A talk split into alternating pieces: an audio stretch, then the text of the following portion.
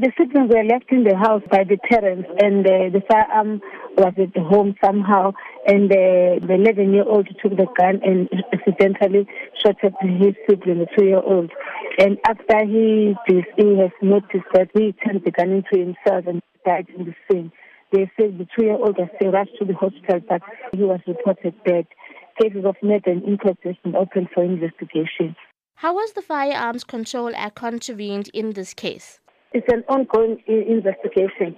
But the Control Act uh, specifies that the owner of the firearm has to safeguard the firearm. It must be kept in a safe or it must be in a person's possession. How was the Firearms Control Act contravened in this case? The police are investigating, and then after that, that is when the police are going to we are going to reveal what charges are going to be set against the the, the owner of the firearm.